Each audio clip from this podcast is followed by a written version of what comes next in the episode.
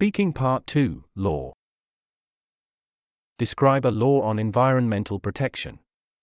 You should say what the law would be about, how the law would work, what effects this law would have, equals what changes would result from this law, and explain why you would like to see this law in existence or why you think this law is needed.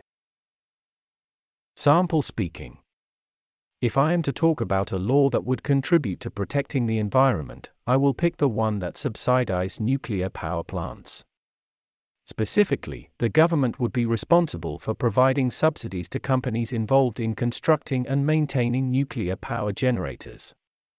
You may wonder how this is related to safeguarding the environment, but this is one of the most realistic choices any government can opt for when we're surrounded by so many suggestions that sound good but aren't based in reality.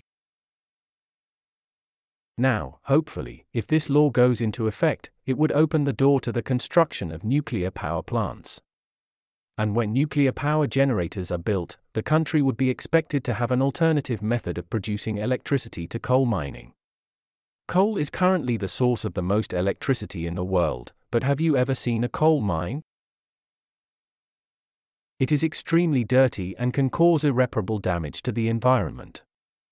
Electricity production from coal should be replaced somehow, but solar power and wind power are neither efficient nor developed quickly enough to supplant coal.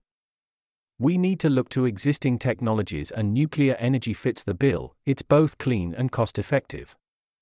Producing electricity from nuclear reactors would phase out the coal industry and prevent any further impact that mining coal inflicts on the environment. It's why I think this law is necessary.